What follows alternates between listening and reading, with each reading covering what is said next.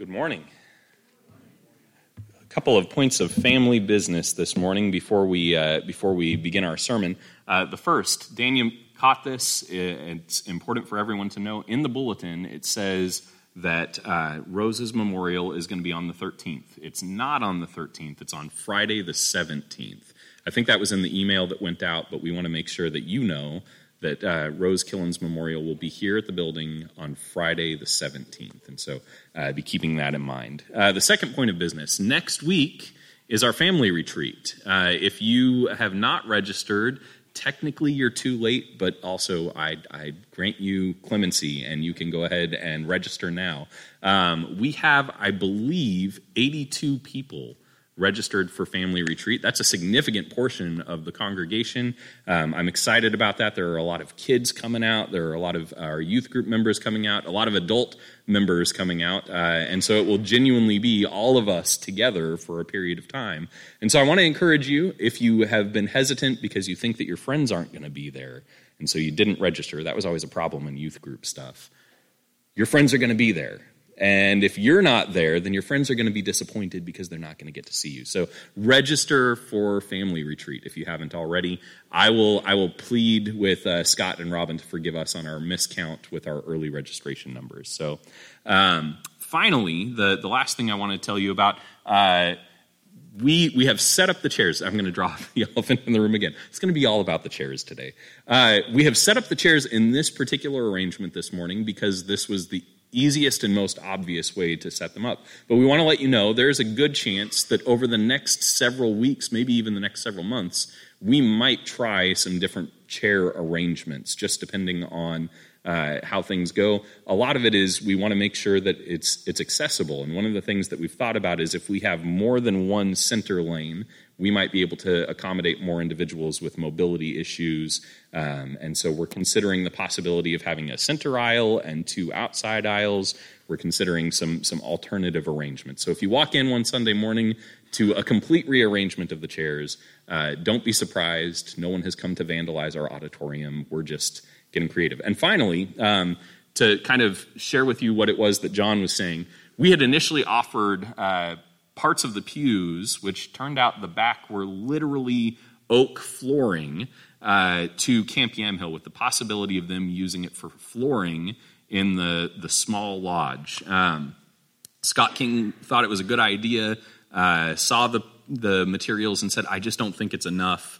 Uh, and I don't think we could match it well enough to be able to make up the difference. And so he declined that. However, John has a connection with a um, ministry that reclaims uh, building materials and things like that for missions efforts. Uh, now, if the materials can be sent to be used in missions, they'll do that. And if they can't, they will be sold with the intention of the proceeds going towards missions. Am I representing that correctly, John? Uh, and we had been working with them on other parts of the pews, specifically the plywood that made up uh, the seats. Um, and so we have arranged for them to have that material as well. And so the money or the materials are all going towards mission efforts. And so we want to let you know about that as well. In case you were wondering, we want to make sure that's clear. Um, all of that said, uh, let's again do as Chuck said and shift our focus to Jesus this morning as we uh, look at what it is that he does here in the Gospel of John. I appreciate Micah's reading this morning and the, the words that he shared with us. This is such a peculiar story in so many ways. You know, often when Jesus heals a person, he just does it by his words. Uh, he, he says, Be healed. Uh, sometimes people, in one particular case, will touch Jesus and they're healed as a result of it. Uh, there's a time where Jesus literally touches a group of lepers and they're healed. And, uh, you know, that's a kind of dangerous sort of thing to do. This is the strangest healing that Jesus does because he spits in the dirt and makes mud and rubs it on the guy's eyes. And I think we've actually talked about this before how unusual all of this is, especially given Jewish sanitary laws and customs. It's just very strange that this is the manner in which Jesus heals this man. And I wonder sometimes why does John include these particular details in writing his gospel? And of course, if you go and you read through the entire story, you see that there's a whole trial that ends up going on. Really, these, these people that approach the man and they want to interrogate him and question him, they bring his parents in and they interrogate and question them. And, and they are all trying to figure out not who Jesus is, but how this could potentially be a bad thing. Which is strange to us because we read the story and we think if a man has been made well, if he's been given sight, he was born blind, has never seen anything before, and suddenly can see, isn't that an inherently good thing?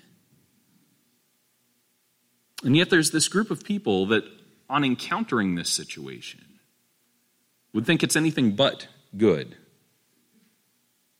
Now, there are a lot of characters involved in this situation that see things happening, that, that begin to ask questions. And there are the man's neighbors. They're the first ones I want us to kind of look at here. It says, The neighbors and those who had seen him before as a beggar were saying, Is this not the man who used to sit and beg?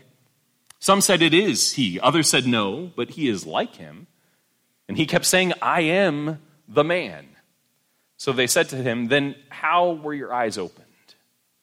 This crowd of people that kind of recognize him, but not really. You know, I've always thought this was really interesting that, like, his actual neighbors, the people who lived near him, who saw him every day, had never really paid enough attention to be able to recognize his face. Isn't that kind of a shame? That, like, you could live next door to someone, you could live in the same neighborhood as them, you could walk past them every day, and when they have good news to celebrate, and everyone is talking about this good news, you're like, yeah, but is that even the same guy? I don't know. Is that, is that really the blind man? And it doesn't seem that anyone even knows his name. They don't know how to address him or interact with him. And he has to plead with them to believe that this is, in fact, a miraculous moment in his life because they don't even know him well enough to pick him out of a crowd. What a shame. I am the man. Of course, we have this moment here. It says, The man answered, to the Pharisees, the Sadducees, the Jews who are interrogating him. They, they doubt the miracle or they doubt the source of the miracle. It says, Why, this is an amazing thing. You do not know where he, meaning the man who has healed me, comes from, and yet he opened my eyes. We know that God does not listen to sinners, but if anyone is a worshiper of God and does his will, God listens to him. Never since the world began has it been heard that anyone opened the eyes of a man born blind. If this man were not from God, he could do nothing. This whole chapter ends up becoming about testimony, about witness to the good news that this man has encountered. And, and he's got some people that aren't even sure that the good news happened in the first place. He's got other people who aren't really sure that it's good news because of the source of the individual that did it. And all he can say is, look, I know it's good news for me. And I know that God isn't going to give me good news out of the mouth of a, a, a person who's sinful. He's not going to heal me by the power of a demonically possessed man. This is indeed good news. God does not listen to sinners. But if anyone is a worshiper of God and does his will, God listens to him.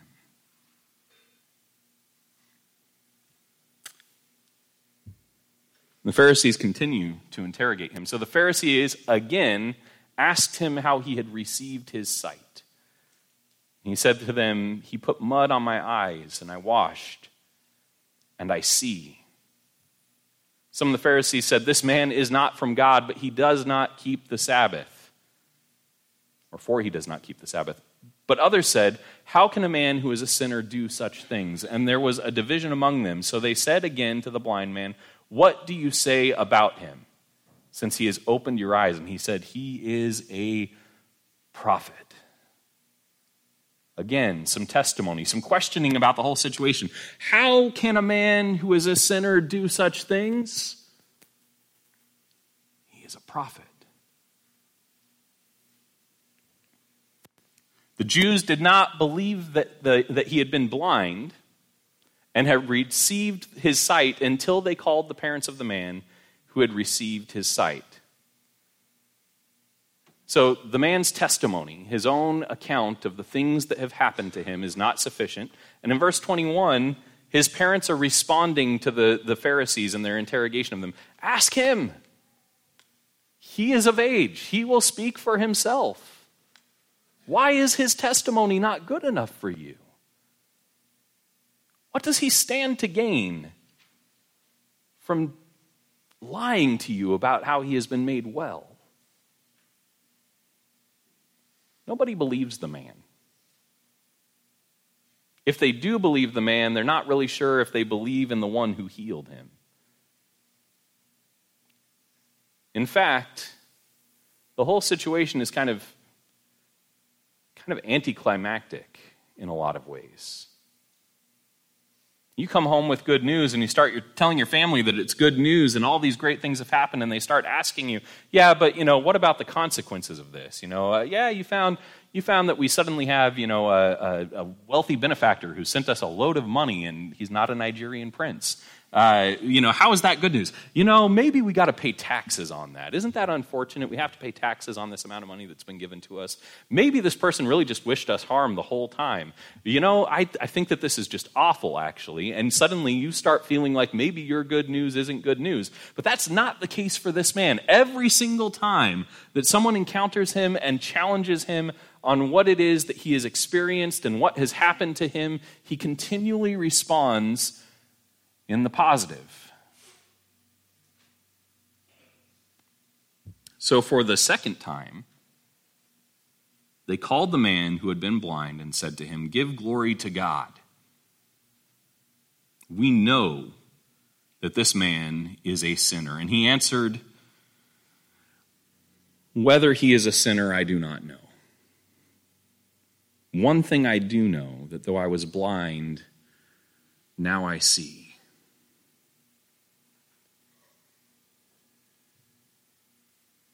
Though I was blind, now I see. Look, you can't, you can't take this away from me. It doesn't matter what you think you know about the man who healed me. It doesn't matter whether or not you know who I am if I was in fact the man born blind. It doesn't matter whether or not you believe my testimony or my parents' testimony. It doesn't matter if you interrogate me a thousand times. This is always going to be good news for me. I was blind and now I see. This, I think, might be the most important message that we as Christians can take away from this particular section of Scripture. It maybe in some ways today this is the thing we most need to hear. It doesn't matter what the naysayers say. It doesn't matter how many times we've been interrogated and people walk away unconvinced about our good news. It doesn't matter how often people doubt whether or not we were in fact the person we say we were and are now someone different as a result of our encounter with Jesus. All we know is that we were blind and now we see. And the doubts of other people cannot possibly be the thing that dampens that good news. We know what we know. And the belief of others in our movement, our change, the way in which Jesus has impacted us, does not change the good news that we have experienced.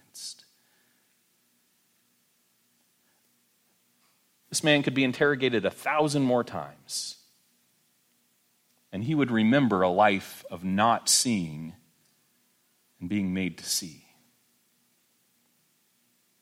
But you see, there's all these distractions for everybody else. There's agendas at stake. There are things that they want that, if in fact this good news is true, they're simply not going to be able to have. For the neighbors, it means that they're actually going to have to acknowledge that this just isn't a blind guy anymore, but something miraculous has happened in their neighborhood, and that they've spent their entire lives ignoring a man in need to the point that they don't even recognize his face. For the Pharisees, it means that this may very well, in fact, be the Messiah that's been promised, the one that the prophet said would heal the blind, would allow those who were lame to walk, who would open the ears of the deaf and allow the mute to speak. In fact, if they acknowledge that Jesus has done what he has said he has done, what this man claims has happened to him, it means that they have to give up a significant amount of influence over the people around them and say, you know what? In light of the return of the, Messiah, uh, of the coming of the Messiah, we have to hold our tongues. Because the one that was promised is here. The one that has come to tell us the truth of the law. The one who has come to reveal to us God's ultimate plan to save us from our sins stands before us. But if he's here, the people don't need me to tell them how to keep the law. If he's here, I lose my political authority. If he's here, you know what that actually means? It means I'm just like everybody else, in need of this man to save me. That's awfully inconvenient for my ambitions and my plans.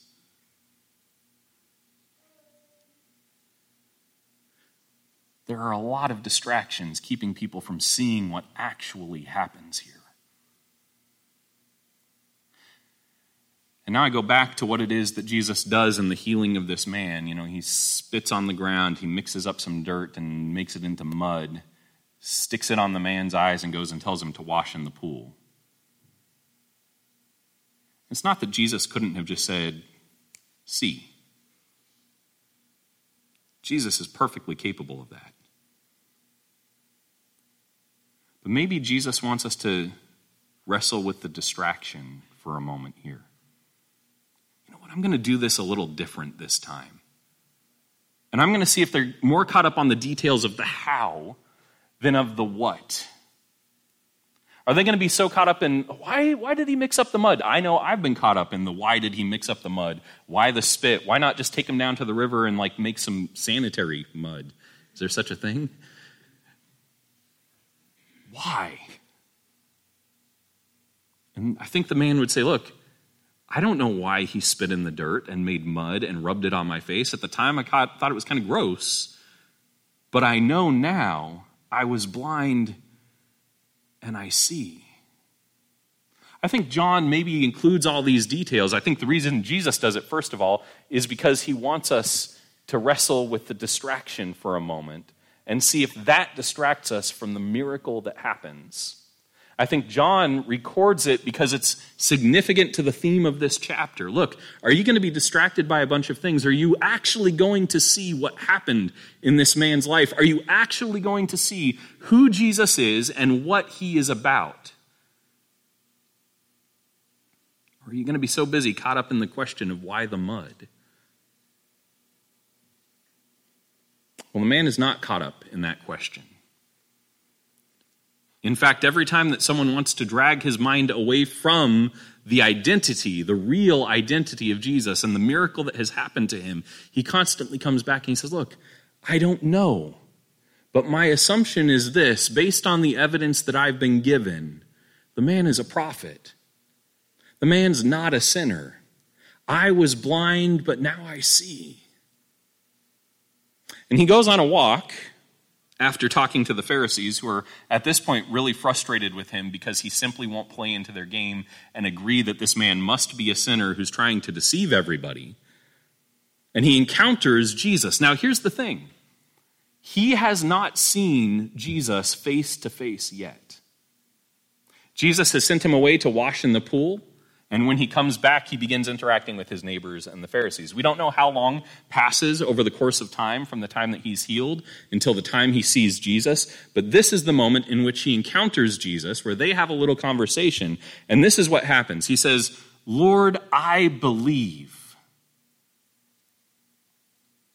When faced with Jesus, who tells him that he is in fact the Son of Man, that great figure in the book of Daniel. He says, Lord, I believe. And he worshiped him. The conversation that they have, he, he comes into it not knowing the face of Jesus, but encountered with the one who says, I am the Son of Man. He has no further response but to fall down and worship and say, I believe. It doesn't matter what the detractors have said. It doesn't matter whether or not anyone else thinks this is good news. I know what this is. Micah and I were talking about this verse this morning because I've been wrestling with it all week because I've told you twice over the last uh, several months that Jesus makes the very strong claim in John chapter 3 and then in John chapter 8 I have not come to judge. And then I started reading this next part. It says, Jesus said, For judgment I came into this world. Now, here's the problem. Suddenly I'm wrestling with this, and I'm like, if Jesus says he came not to judge, and now he's saying, For I came into the world for judgment, or for judgment I came into this world, what in the world is he talking about? Is Jesus contradicting himself here? For judgment I came into this world, that those who do not see may see, and those who see may become blind. Now, I'm going to do some, some exegeting here for just a second. A judge walks into a courtroom and stands in front of the court and says, For judgment I have come into this courtroom. That is a claim of a role that they're going to play, a job, a duty that they have to perform, a task at hand. They will judge. And now the defendant walks into the courtroom and says, For judgment, I have come into this courtroom for you to decide, for you to make judgment about me.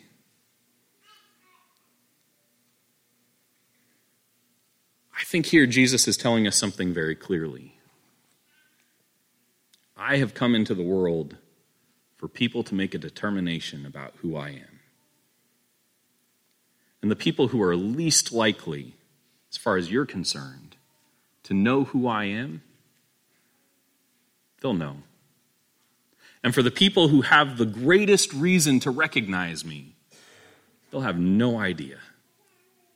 For the ones that are so busy looking all over the place for so many different things that are distractions in their lives, they're going to miss it entirely. They are seeing, but they are blind. And for those people who have not been able to have all the distractions because their eyes have been closed and they didn't even know where to look, I will open their eyes.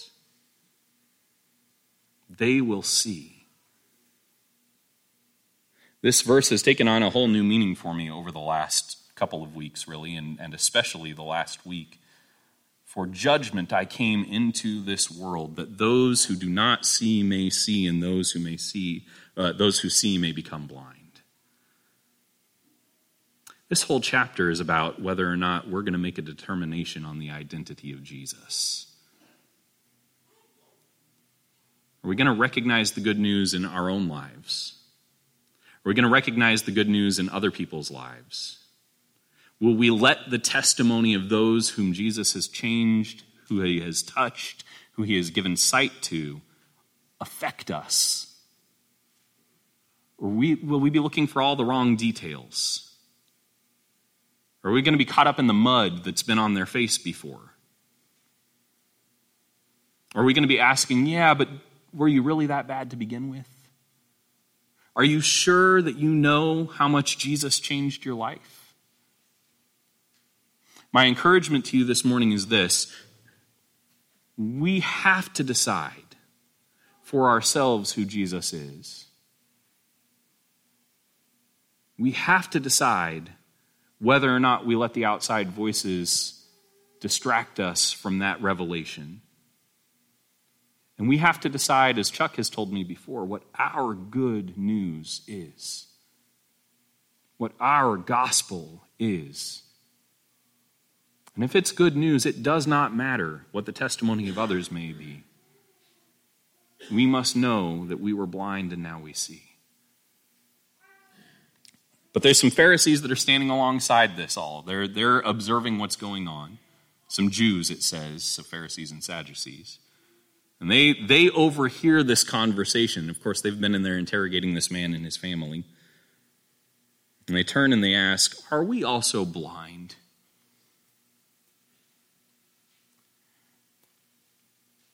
First question that we ask is Are we going to let the distractions outside keep us from seeing Jesus for who he is?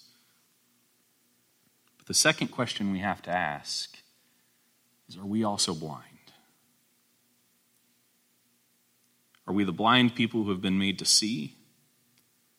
Or are we the seeing people who have been blinded by all the distractions? It's going to change the way that we minister to the people around us, the way that we show love to them. It's going to change the way that we testify to the identity of Jesus. It's going to change everything for us, how we answer that question. Let's pray. Our Father in heaven, you are good and you are faithful. And you have sent your Son into the world.